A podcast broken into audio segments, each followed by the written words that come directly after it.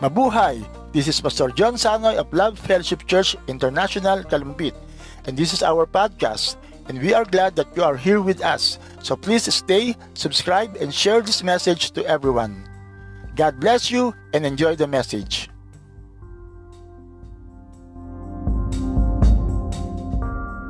Amen. Yun po, sige po tayo pwede mang magbigay sa ating ah, nasa dito sa team team TWC. you can give daw at sa mga nasa team bahay ay you can ah, send nga your offerings through GCash or BDO account or sending stars. Yan po sa lahat na nakakalaman yan. Wow, very unusual days talaga ngayon. And right now, uh, we are starting something new uh, uh, in the light ng, uh, ng mensahe ng Panginoon na sinabi niya sa atin through the messages na narinig natin, speci- specifically nga last Sunday when Pastor Boyet, hello Pastor Boyet, nasa uh, uh, sama natin patuloy sa prayers uh, si Pastor Boyet and family at uh, protection at kagalingan sa Panginoon. At si Brother Henry din, hello, patuloy, na kagalingan kay Brother Henry. At sino pa mga may sakit, we believe that God is there. Uh, katulad ng inawit natin kanina. At sabi nga, katulad ng sinabi ko kanina, uh, lalong na, lalong na uh, nilagay ni Lord sa puso natin yung ginag- ginagawa natin ngayon sa gawa sa church when Pastor uh, Boyet preach about the worship na, in, na uh, dawned on us na could it be na hindi pa hindi sinusubukan ng mundo at ng ah, ng mga tao at lalong higit sa lahat ng church na talagang unahin natin yung unang option ng solusyon sa mga problema natin. Iba katulad niya nung kinento last time na nung si Joshaphat ay ay kinubkob ng maraming bansa, ang sabi ng ang binigyan instruction sa kanya ni Lord ay unahin mo ang worship. Put the frontliners as frontliners ang worship team. Eh, di ba, alam natin, ang kung meron ginawa ang pandemya ngayon, inalis ang churches, di ba?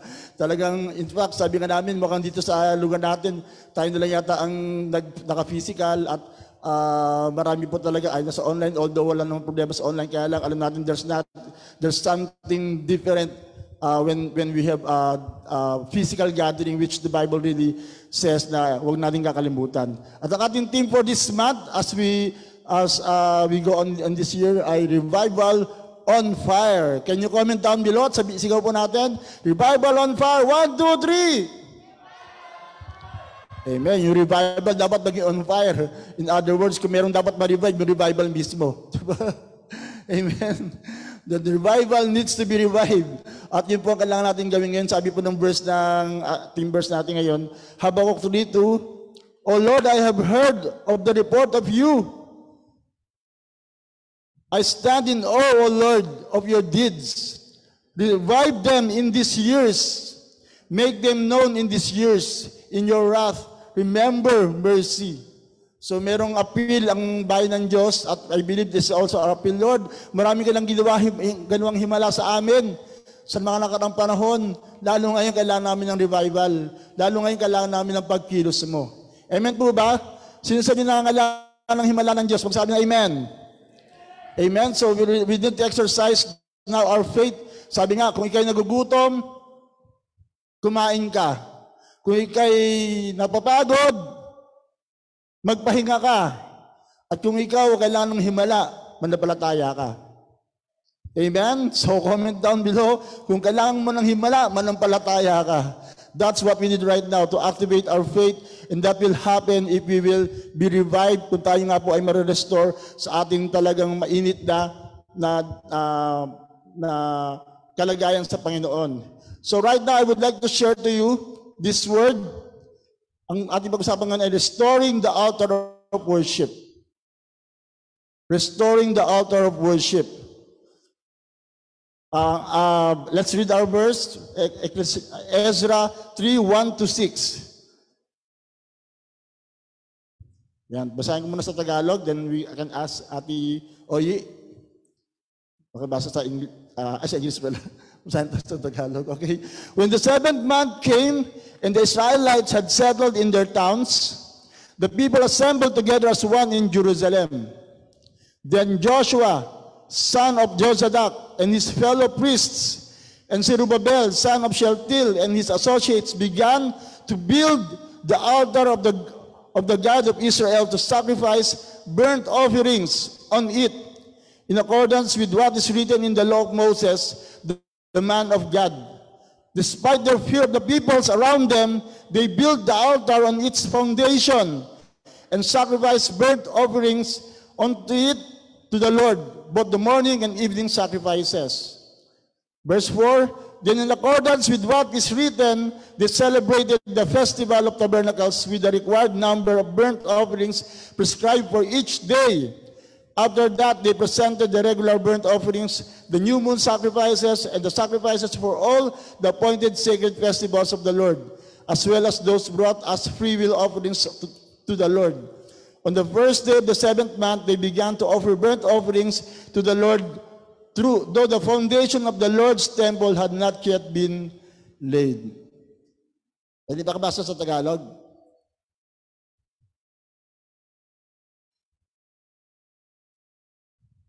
Lumipas. Check. Uli. Lumipas ang pitong buwan. Ang mga Israelita ay panatag na noon sa kani-kanilang bayan. Kaya nagtipon-tipon sila sa Jerusalem upang magtayo ng altar na sunugan ng handog ayon sa tagubili ni Moises. Sila ay pinangunahan ni Jesua na anak ni Josadak, ang mga saserdote at ni Zorobabel na anak ni Silkiel at ng mga tauhan nito. Inuna nilang itayo ang altar dahil sa takot sa mga taong naninirahan sa kanilang paligid. Umaga't hapon ay nagsusunog, nagsusunog sila roon ng handog. Ginanap nila ang pista ng mga kubol at naghandog araw-araw ayon sa kautusan. Mayroon pa silang kusang handog bukod sa pagsusunog ng handog araw-araw sa handog kung bagong buwan at lahat ng pistang itinakda ni Yahweh. Buhat sa unang araw ng ikapitong buwan, bagamat hindi pa natatayo uli ang templo, ay nagsunog na sila ng handog kay Yahweh. Okay, tayo po yung manalangin. Ama namin Diyos, salamat po sa umagang ito. I pray that you'll speak to us, Lord, as we ponder upon your word. Nawa, uh, ito'y patuloy maging inspirasyon at, at kalakasan sa bawat isa. For this we pray in Jesus' name. Amen amen. So, yung background ng story natin, siguro hindi kayo familiar sa Ezra, na mukhang wala tayong nakukota verse doon, di ba? Parang memory verse from Ezra. Ayan, so baka nagulat pa kayo, baka meron pa lang book na Ezra. Anyway, so ang background po ng, ng book of Ezra, ay ito, sila po ay uh, yung mga Israel, kung alam niyo po yung istorya, sila po ay nabihag ng Babylonia at ng Assyrians at sila po ay uh, dinala sa malayong bansa. So if you can know the story na after 70 years na sila yung captive, eh ano, nagkaroon ng, nagkaroon ng, ng mabait na hari by the name of King Cyrus. So the exiles of Israel returned to Israel after 70 years of captivity. Pero ang bumalik doon ay hindi lahat. Ang bumalik lamang doon ay yung kung sinong gustong bumalik. Dahil yung iba doon sa, ano, di ba, for example, si Esther, di ba, naging reyna siya ron, at maraming naging establish ang buhay nila. So, uh, optional on their part. So, through the aid of King Cyrus, God can, uh, bumalik ang mga maraming Israelita, at, at least 50,000 uh, Israelites went back to Israel. At ang nakakatuwa rito, kung uh, isang parang side comment, side ano rito, side issue, si King Cyrus hindi man talaga born again, pero siya ay ginamit ng Diyos. So we can really believe that God can change the heart of kings na katulad ng ating presidente o sino pa mang nasa pinuno na upang paggalawin ang kanilang mga puso upang gawin ang kalooban ng Diyos. In fact, tinawag nga si King Cyrus sa Isaiah na my servant. Talagang uh, uh, talagang siya ay siya ay ano uh, ginap, pinakilos ng Panginoon upang i-bless ang kanyang mga tao. Amen po ba? So we can still believe God that He can use even the even the unbelievers para para gamitin upang maayos ang ating mga sitwasyon. Kaya patuloy natin mag-pray. For example, uh, uh, sa ating bansa na magkakaroon ng election next year, kung sino ilalagay ng Panginoon ay talagang gamitin ng Diyos para talagang ma- maayos ang ating bansa. So some 50,000 volunteers uh, leave their places of comfort and decided to help. At ang pinaka-purpose nila, mamabasa natin, Kaya sila babalik sa Israel, hindi dahil lang para mag-settle down. Ang ultimate purpose nila is to rebuild the temple of God. Wow, di ba? Parang what, what a heart that they have. Dahil nga, kung meron, kung nung bumalik sila sa Israel, itong senaryo, then they see everything is in ruin. Talagang lahat ay nasira dahil sinira ng Babylonia. For 50, for 50 years ay talagang na-destroy ang buong Israel. And what they saw is just a devastation, talagang, talagang sira-sira lahat. Anong pinaka, pinaka, sobrang pinakalungkot nila ay hindi, yung, hindi nasira yung bahay nila, hindi nasira yung bayan nila, kundi nasira yung templo ng Diyos. Parang sa kanila, sirain mo na lahat, wag lang ang templo ng Diyos. That's how they are really connected to God. Di ba? Kaya nga, kung napansin nyo sa, sa Babylonian Assyrians, kung meron sila talagang sinira, yung pinaka-heart ng Israel eh. Di ba? Ganun din tayo. Pag, di ba yung mga kalaban natin, kapag may mga, sa mga kontrabida, di ba? Kapag, kapag gusto nilang saktan ng mga bida, kapag gusto nilang masaktan, ang kanilang titirahin, yung pinakamalapit sa puso nila. Wow! Sa inyo kaya, eh, nalungkot ba kayo? Sa mga sa timbahan, nalungkot ba kayo nung hindi tayo nakapag-worship on, lang ng physical? O nalungkot ba kayo na apekto ng ating gawain? O okay lang? diba? Kasi ganun yun eh. That's the kind of heart that what, you're looking for. Are you really giving so much priority at premium sa Panginoon at sa gawain ng Diyos? Na malulungkot tayo kapag ito'y napigilan talaga. Yung di, ay hindi, wala, ano, uh, bawal pumati, uh, Bawal mati ng church kasi may COVID. Sabi nga ng iba, marami yata ang na-COVID sa utak na. Hindi na sa katawan. Kasi nga parang uh, lahat mapupuntahan mo, pero yung church, pag-iisipan mo eh, di ba? Pero right now, ay, uh, ang challenge ko sa ngayon ay ano, uh, bumalik tayo. Sabi nga ni Bishop Israel, mer- Israel meron niya, ay Bishop uh, Oriel, ay meron tinatawag na COVID remnants. Yung mga natira, kasi sa totoo lang po, with, uh, uh, as we meet with the pastors, talagang it's, a, it's a, talagang kami nagkakaisa na talagang nabawasan ng malaki ang, ang, ano, ang church membership o congregation in so many ways. Talagang, uh, di ba, parang, parang sa tindahan lang yan, di ba? Sigurado lahat ng tindahan sa lahat ng mga restaurant sa buong Pilipinas, sa buong Metro Manila at dito sa area natin, ay ba lamang nabawasan talaga ng kita, di ba? Imagine eh, you cannot maximize your facility, 20% lang ang pwede kumain at pumasok and all that. So hindi talaga na maximize. Lalo higit sa lahat nga, ang church, by the grace of God, at least we can quote that si, uh, si Governor Daniel Fernando under MECQ ay tayo pinayagan na magkita-kita at the 10% to 30% capacity. Although sa ibang bahay talaga, uh, hindi na allow. So salamat sa Panginoon for, for that favor. Pero ang hamon pa rin sa atin ay ikaw ba isa sa mga remnants na mga natitirang naniniwala pa rin na talagang maging maayos pa rin ang lahat, na alam natin ng Diyos, hindi pa rin tapos, na parang, kasi ang dami talagang kailangan natin balikan, kaya nga nung meron tayong tinatawag na power of connection, I believe na ito, ito yung first step na dapat natin gawin, gawin ngayon, and that is to connect our, ourselves as a church, as a family, as an individual, to God themselves. So after so many years of captivity, there are remnants who can continue God's plan and God's purposes. And I pray, lahat na sa timbahay, lahat na nandito ngayon, ay kasama kayo. Kaya kayo nandito, you have still that hope and purpose na Lord, yung line mo pa rin magpapatuloy. We're not just doing church for the sake of doing church. Meron ka pa rin layunin na, na, na, na iligtas ang maraming tao. Meron ka pa rin layunin na, na talagang magtagumpay ang bayan mo despite the, the threat and oppositions that we're having right now. Hello? Natindihan niyo po ba? Na ang Diyos, kung titingnan niyo, when, when it comes sa uh, pagkilos, hindi siya after the, the numbers. After siya sa puso ng tao.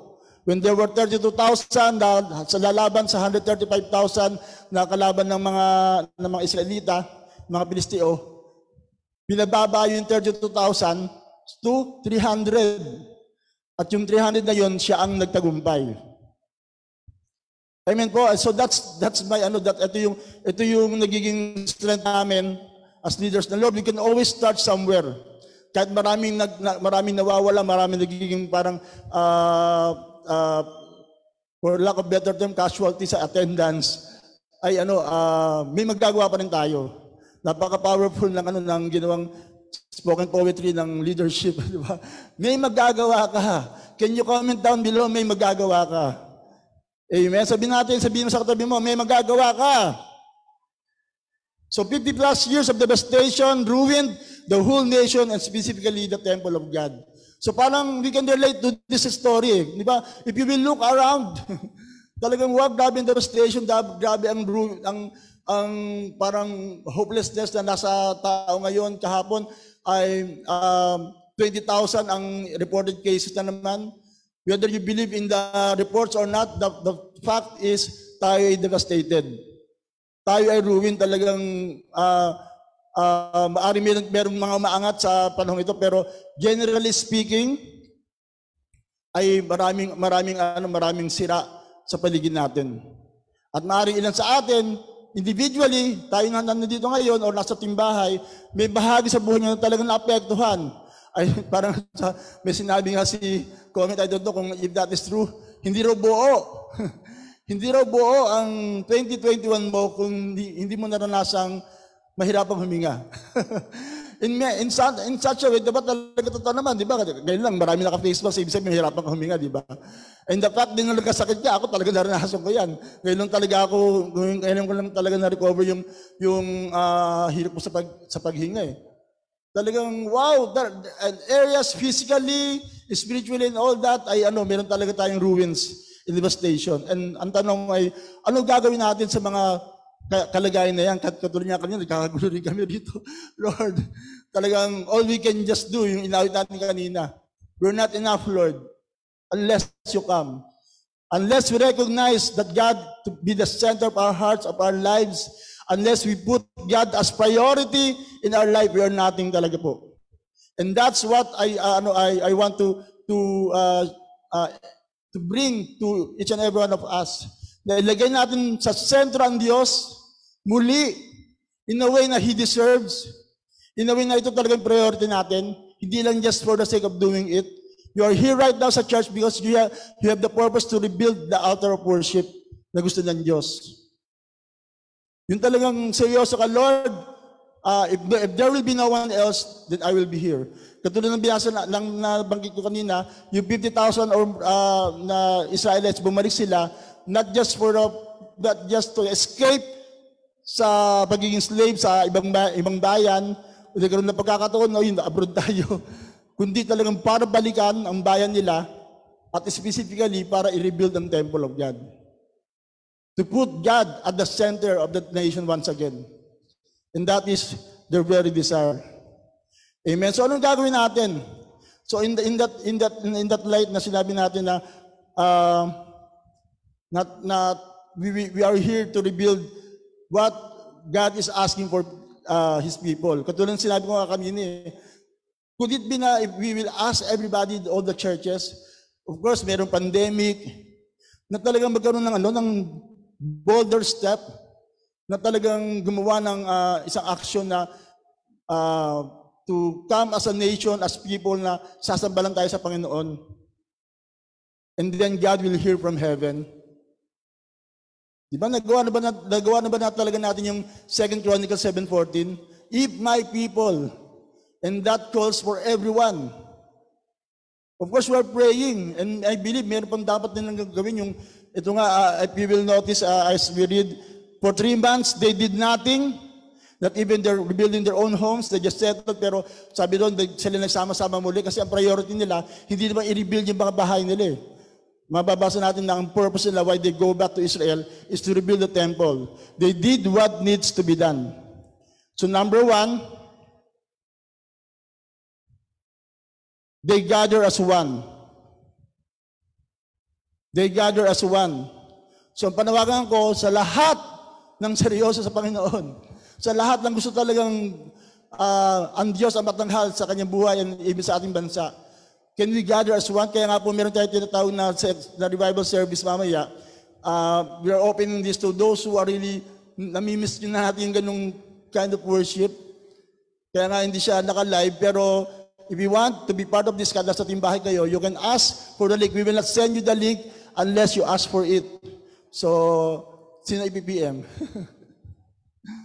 O sige, katanong ko lang kung kaibigan niyo ako, ah, just ask me for the link and then I will send you the link sa ano sa sa inyo.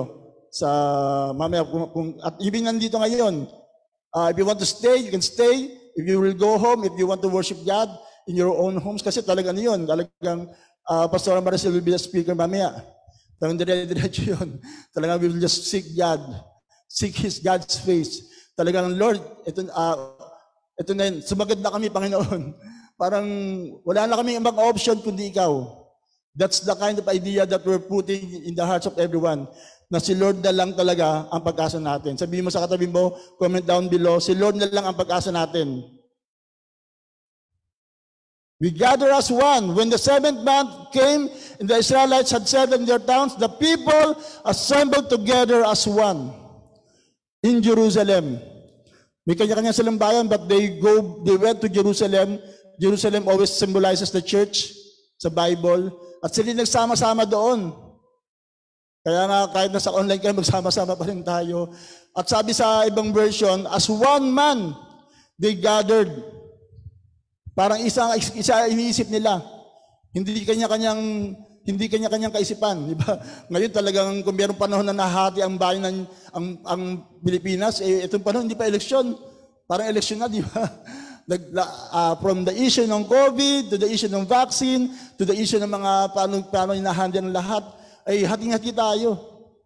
Pero pwede, pwede bang panawagan natin sa lahat ng ano ng ng kaisa natin, ka, ka, kasambahan, kapanalig, ano bang term natin, na tayo magsama-sama uh, every Sunday and uh, sa second service natin mamaya, talagang we gather as one with that heart, Lord. We just want to seek you. We have no other option but you. Kung meron, ka, kung meron kang problema sa buhay mo, sakit, whatever issue in your life, you know for your for a fact na wala ka ng ibang option kundi ang Diyos. No other option. Amen? Amen po ba?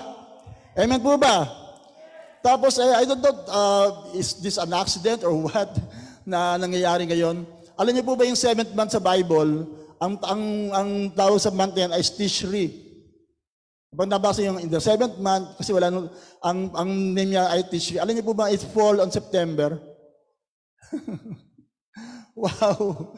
So, when the Lord blessed this, uh, the Lord talagang, uh, right now talagang, uh, kasi ang dami, ano eh, ang, ang problema kasi natin, di ba, ang dami natin agam, agam, agam, talagang mas, una, mas isipin mo yung health mo, di ba? Mas isipin mo yung kalagayan mo, trabaho mo, kung anong kalagayan mo. Pero parang, ang talagang maraming na, na isang tabi talaga, ay yung talagang priority natin to gather as one and to worship God as one. And right now, I believe, ito yung dapat na kailangan ng bayan ng Diyos, ng Pilipinas. Na-deprive tayo sa, sa, sa gatherings. Why not make a way, di ba? Parang kapag may gusto, may paraan, di ba? Kapag ayaw, kahit, kahit ano, gagawin dahilan. Ay, may sipon ako eh.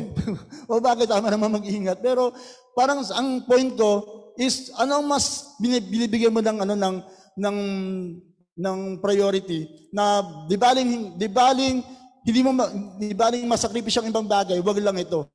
Kaya nga ang ang, ang, ang, ang sa, sa military uh, for example, there's no such thing as priorities. Pag sinabi nilang priority, top priority, mamatay na lahat, wag lang ito. I mean, wag lang. Na, naalala niyo yung ano, Saving Private Ryan? Parang ganung example na, di ba, mamatay ka, di ba, basta masagip mo lang yung top uh, assignment mo, and that is to save this Private Ryan.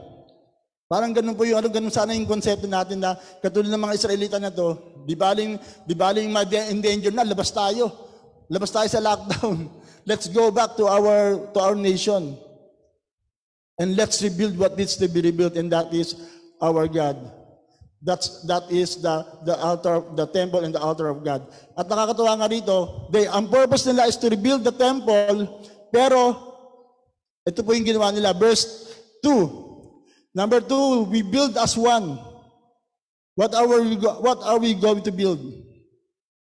Then Joshua, son of Jozadak, and his fellow priest, Zerubbabel, son of Shealtiel, and his associates began to build the altar of God of Israel. Ang purpose nila when they, when they, go, they went back to Israel para i-build ang temple. Pero hindi kaagad nila ginawa yun. For three months, di ba sabi ko, wala silang ginawa. Probably they're just parang nanlungo sila sa nakita nilang devastations. Pero after that, they started to work at ang una nilang ginawa, ang una nilang binild, yung altar. The altar of worship, not the temple itself. Parang di baling wala mo ng temple, itong altar ang pinakamalaga. Yung pinakasentro ng ating ginagawa sa templo. And that is to offer to God sacrifices according to what, what is written in the law of Moses, the man of God, despite their fear of the peoples around them. Dahil ang daming threat, di ba? Natandaan niyo yung ano, isang, isang kaduktong nito, yung kay Nehemiah. Di ba? Yung binibuild naman yung wall. Ang daming ayaw na ma-rebuild ang Israel. Kahit ngayon, di ba? Ayun pa rin ang kaso nila. Ang daming kontrabida. Di ba parang, dito nga nakakalungkot sa ano, sa, ah, sino ba yung, um, eh, ano, uy, gawain kayo, bawal ah. parang, parang, parang malaking kasalanan kapag nag-gathering kayo ng physical. Parang, uh, why not really try what is the real solution of this situation na talagang bring it up to God. And they built the altar on its foundation and sacrifice burnt offerings on it to the Lord, both the morning and evening sacrifices. Okay, so they, they see, na, nakita natin na ah, pinangunahan ng mga leaders, they build as one, sunod lang sila. So number one, they follow the leaders, yung mga binanggit na pangalan. At pangalawa, sabi ron, they withstand any opposition. Siguradong when it comes to our faith in God, promise, promise may kalaban ka. Number one ang kaaway. Promise kahit ka mag-anak mo, magiging kontrabida sa buhay mo kapag pananampalatayang pag-usapan. Hello, di ba? Kaya nga ano, I salute sila Bishop Israel talagang they just push through with their gatherings kahit ang daming kumukontra, ang daming nagbabawal, etc. And look now, talagang they tried. Ang saya-saya, di ba? Nakapag-camp pa sila. Sabi nga, eh, kung meron tayong isa sana all, yun talaga yun, di ba?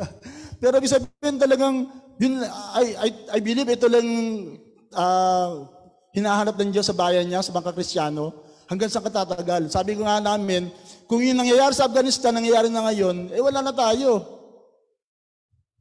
Eh, kasi sa, sa Afghanistan talaga, ano ah, merong post na ano, na nagpaalam na yung ano, nagpaalam yung church.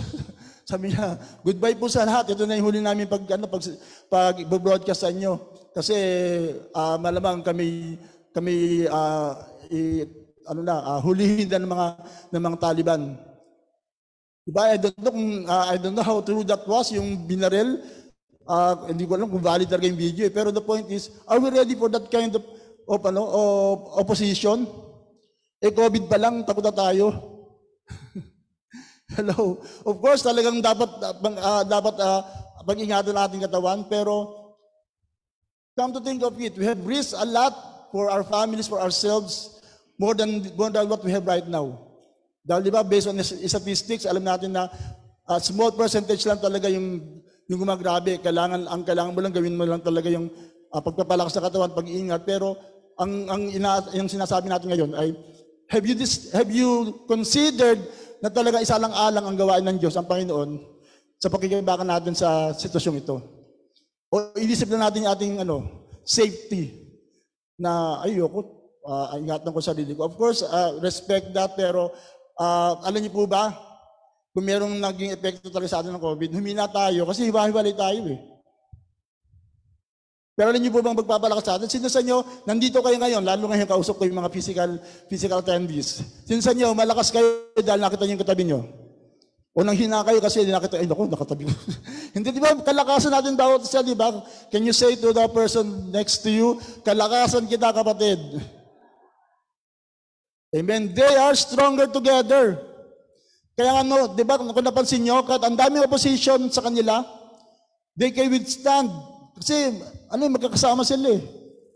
Diba, ang hirap kayo nag- nag-iisa ka lang, tapos eh, ah, madali kang gabi ng away. Kaya nga sa mga sa timbahay, I hope you're stronger, kahit na nag-iisa kayo, na bind, ah, bind your spirit with our spirits, kahit online, dahil pwede naman talaga. Pero iba pa rin talaga yung makita mo na may nagpapatuloy si Brother Michael, di ba?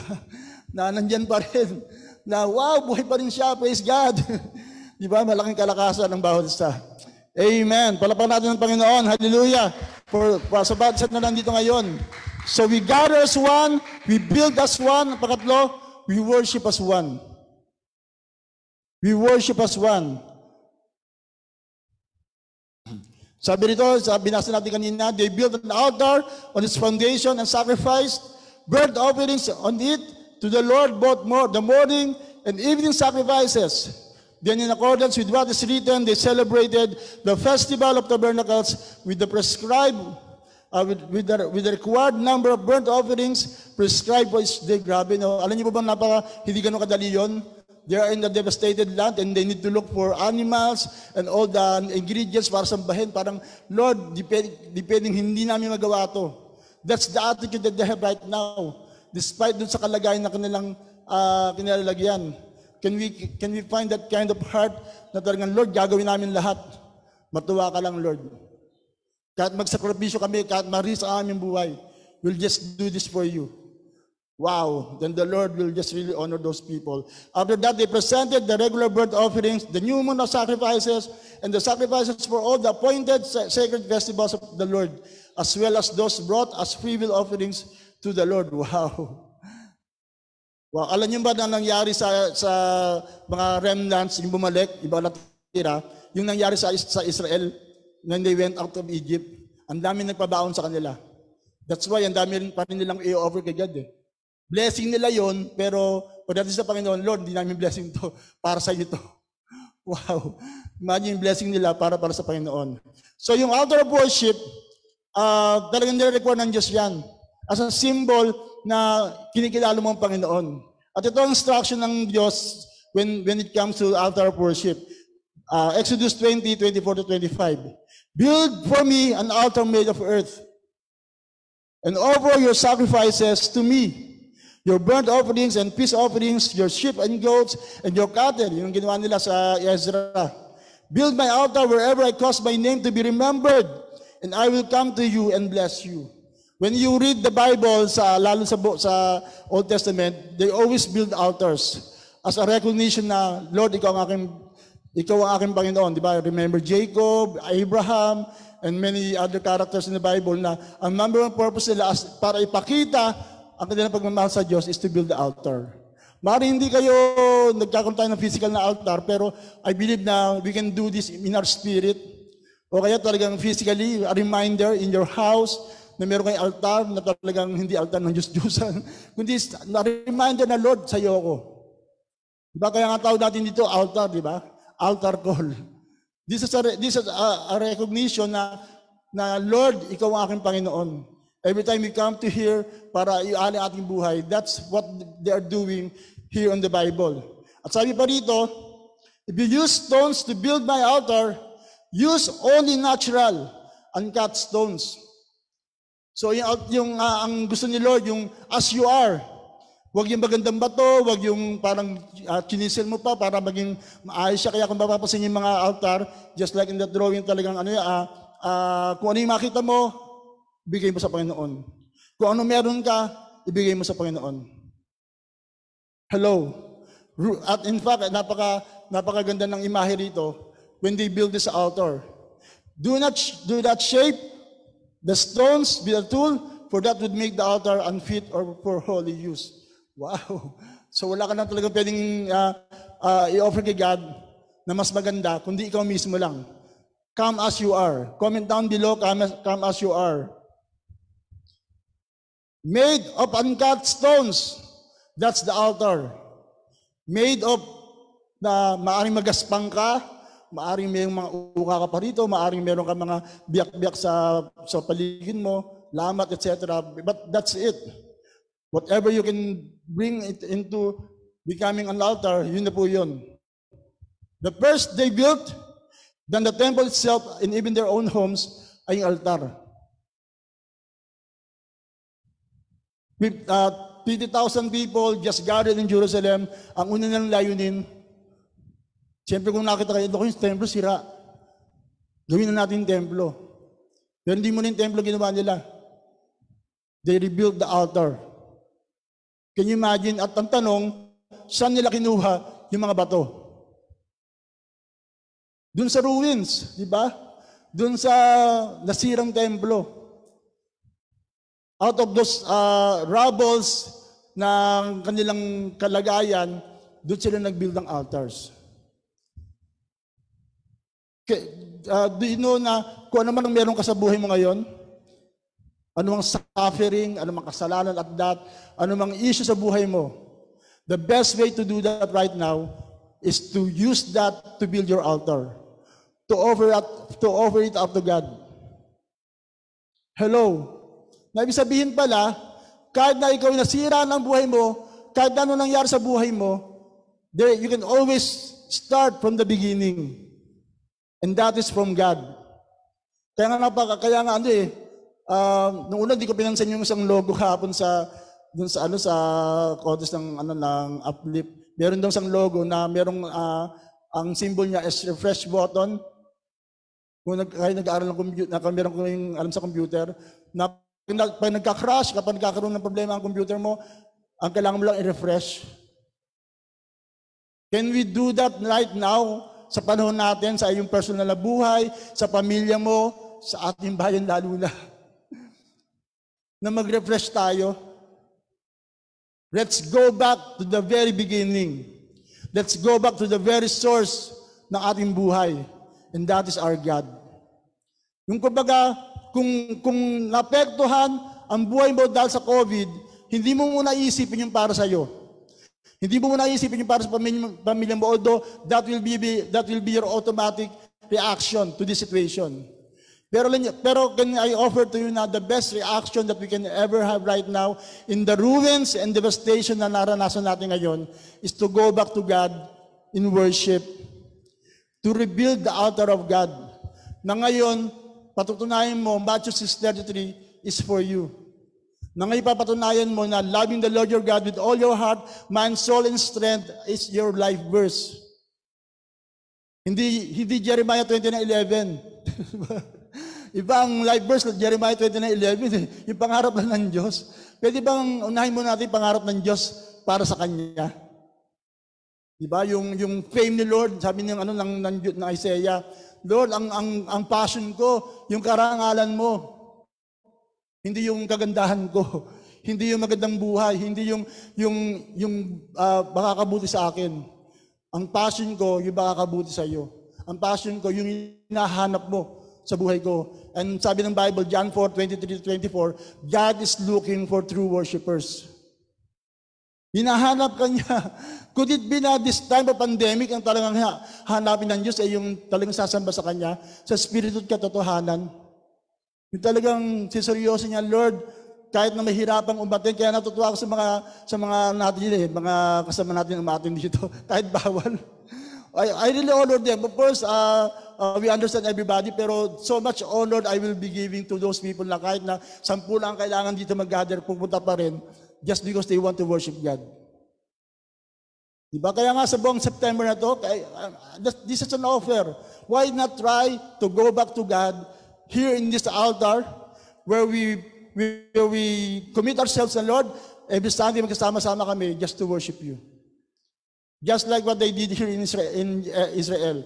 They gathered together as one and rebuilt the temple. They followed together the biblical worship. Di ba, napansin nyo? Kung ano sinabi ni Moses, wala silang pinalagpas.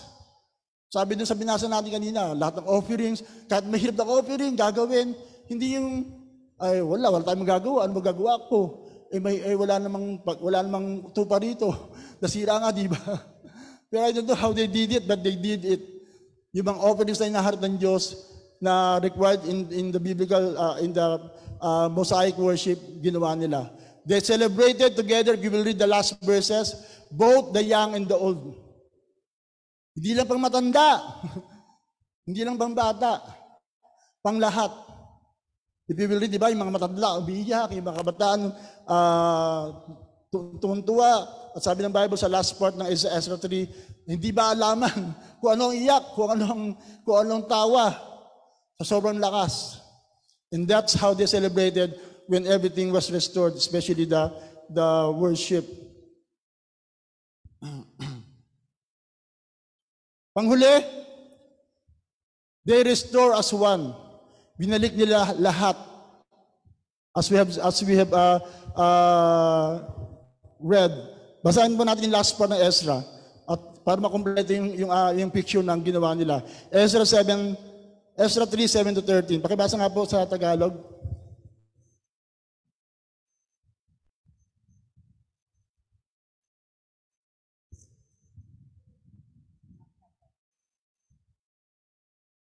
Kaya't nagkaloob sila ng salapi para sa mga kantero at karpentero. Nagpadala rin sila ng pagkain, inumin, langis sa mga taga-Sidon at mga Tyro. Upang iputol sila ng mga kahoy na sedro sa Libano. Ang mga kahoy na ito ay dadalhin sa Jope sa pahintulot ng Haring Cairo ng Persia. Nang ikalawang buwan ng ikalawang taon mula nang makabalik sila sa Jerusalem, pinangunahan ni Zorobabel na anak ni Sittil at ni Jeswa na anak ni Josadak ang pagtatayo ng templo. Katulong nila ang mga saserdote, Levita at lahat ng nakabalik sa Jerusalem mula sa pagkabihag. Ang mga Levitang it- mula sa 24 na taong gulang pataas ang hinirang nila upang mga siwa sa pagpapagawa. Kaya ang pagpapagawa sa templo ay naatang sa balikat nila Jesua, Kadmil, Henadad, sa kani-kanila mga angkan sa mga Levita at mga tauhan nila. Nang mailagay na ang pundasyon ng templo, ang mga saserdote ay nagbihis ng gustong kagayakan. Hinipa nila ang kanilang mga trumpeta bilang pagpupuri kay Yahweh habang tumutugtog ng pompiang ang mga Levitang anak ni Asap. Ito'y ginawa nila bilang pag-alinsunod sa tagubili ni Haring David. Ang bayan naman ay buong lakas na umawit ng papuri at pasasalamat sa Diyos. Ito ang kanilang awit. Purihin si Yahweh dahil sa kanyang kabutihan. Ang kagandahang loob niya ay magpakailanman. At sila'y buong lakas na umawit at nagpuri kay Yahweh pagkat nailagay na ang pundasyon ng templo. Ngunit ang marami sa sardote, Levita, puno ng sambayan at matatandang nakakita sa unang templo ni Yahweh ay napataghoy. Ang karamihay sumisigaw sa galak. Ano pat di magkamayaw ang hiyawan, hindi na malaman kung alin ang hiyaw ng kagalakan at kung alin ang panaghoy. Dinig na dinig sa malayo ang kanilang hiyawan. Wow! Can you imagine that kind of, of uh, mixed emotion, celebration, and uh, yung uh, yung mga matatanda na payak dahil na they remember the the glory of the the, the former temple. Again, na, nasisimulan na ma-rebuild. Wow, talagang can you just feel the excitement? So nakita po natin na and as they restore as one, they gave to support the restoration of the temple. Lahat nagbigay. Imagine, priority nila na ma-rebuild ang temple. Not, not just thinking of themselves. And talaga itong hamon sa atin sa panahon na ito na kung meron tayong naapektuhan din, di ba, yung ano natin, yung pagsuporta natin sa gawain ng Diyos, of course, understandable at that. Pero can we, can we right now have this heart na, Lord, uh, I will give priority sa yung gawain. Hindi ko pa babayaan na masira ang gawain mo just because we neglect our part. At dito sabi dito, they gave their support. At dapat nadinig natin ko how they supported the work of God. They worked together to rebuild the temple. Lahat talaga nag-participate. Walang, walang uh, naging tamad. Kundi they just uh, have the heart to, to see the temple of God restored. Yung pagsamba ng, sa Diyos ay talagang mangyari. And they followed the, the biblical worship and they celebrated together both the old and the young. At nag-celebrate sila ng ganun na lamang. So makita po natin, in conclusion, na God will always have remnants to continue His plans and purposes, and we want to be part of that. Kung ikaw naiwan ka ngayon, ang ibig sabihin niyan, may, pla- may ano, uh, part ka pa rin ng plano ng Diyos. At kung mayroong kailangan i-reconnect, then let's reconnect them. Pero right now, for everyone that, that is still with us, after almost two years ng pandemyang ito, meron tayong dapat gawin. Meron tayong dapat rebuild. Amidst the ruins brought by this pandemic, let's go back to God and restore the altar of worship sa ating puso, sa ating church, sa ating mga tahanan.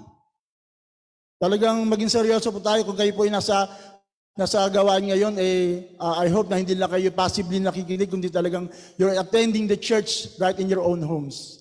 At lahat ng nakikinig at talagang ginagawang iglesia ang kanyang bahay, magsabi ng Amen. Amen.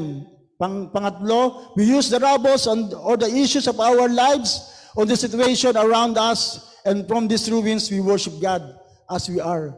Let that be yung kalagayan mo, maging dahilan para i-push towards ka sa Panginoon. Hindi maglayo.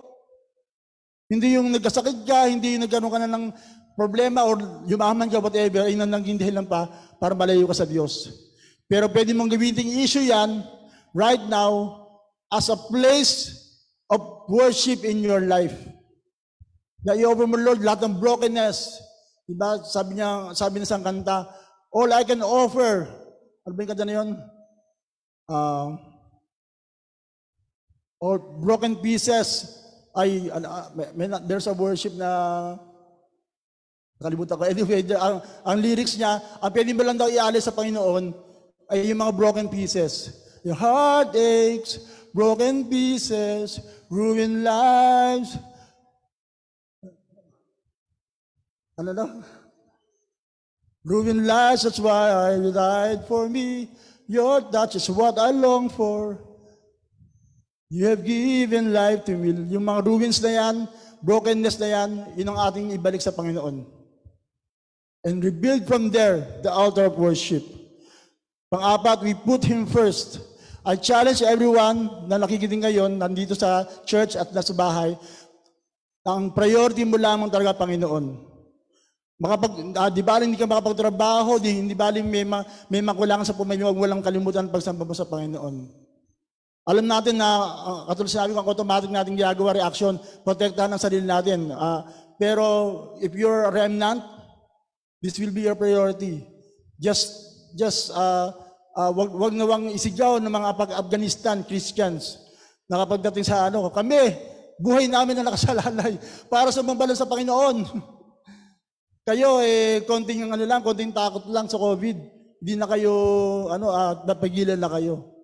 So I hope, sabi nga ng, ng ni Lord, sana hindi mapagsalita yung mga pinapersecute ngayon sa panong ito against us, na we took lackluster sa ating commitment sa Panginoon. At panghuli, we recognize Him alone as the only solution to all our problems. And we will do it God's way. Not ours. Ito po yung bahaman ko na ngayon ang gawin natin, hindi lang pag-inom ng gamot, hindi lang yung pag-vaccine, Di ba? Parang kung nauna ka pang nagpa-vaccine kaysa sa pagtitiwala sa Diyos, may problema tayo. Pero kung ibibigay mo ng tiwala sa Diyos, then let God uh, uh, do His ways. Let God lead you for the right decision. Then uh, I think you're on the right path. So ang, ang, ang hamon ko sa inyo ngayon ay unahin natin ang sinasabi ng Diyos sa puso mo. Amen po ba? Can we all stand right now before we get our communion?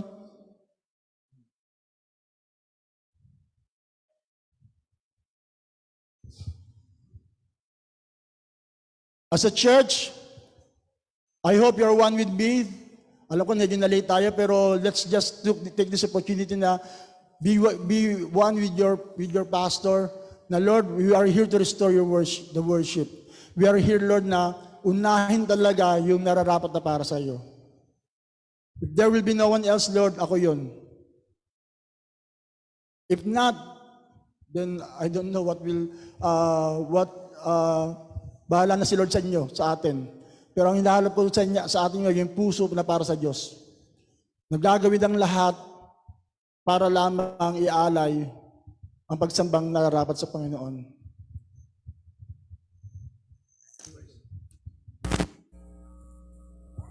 Thank you, Jesus, Lord. Hallelujah. We will sing that song once again. Lord, here again. Restore us again in your presence. And right now sa inyong mga tahanan, let's build an altar of worship wherever you are. Right before you, ialay mo sa Diyos ang lahat ng brokenness mo, lahat ng problema mo, lahat ng devastations mo. Huwag mong, huwag mong gawing dahilan niya para magreklamo ka. Gawin mo yung dahilan para sumamba ka sa Diyos. Amen. Your issues, your devastations, your wins are more reasons for you to worship God, not to complain. Amen po ba?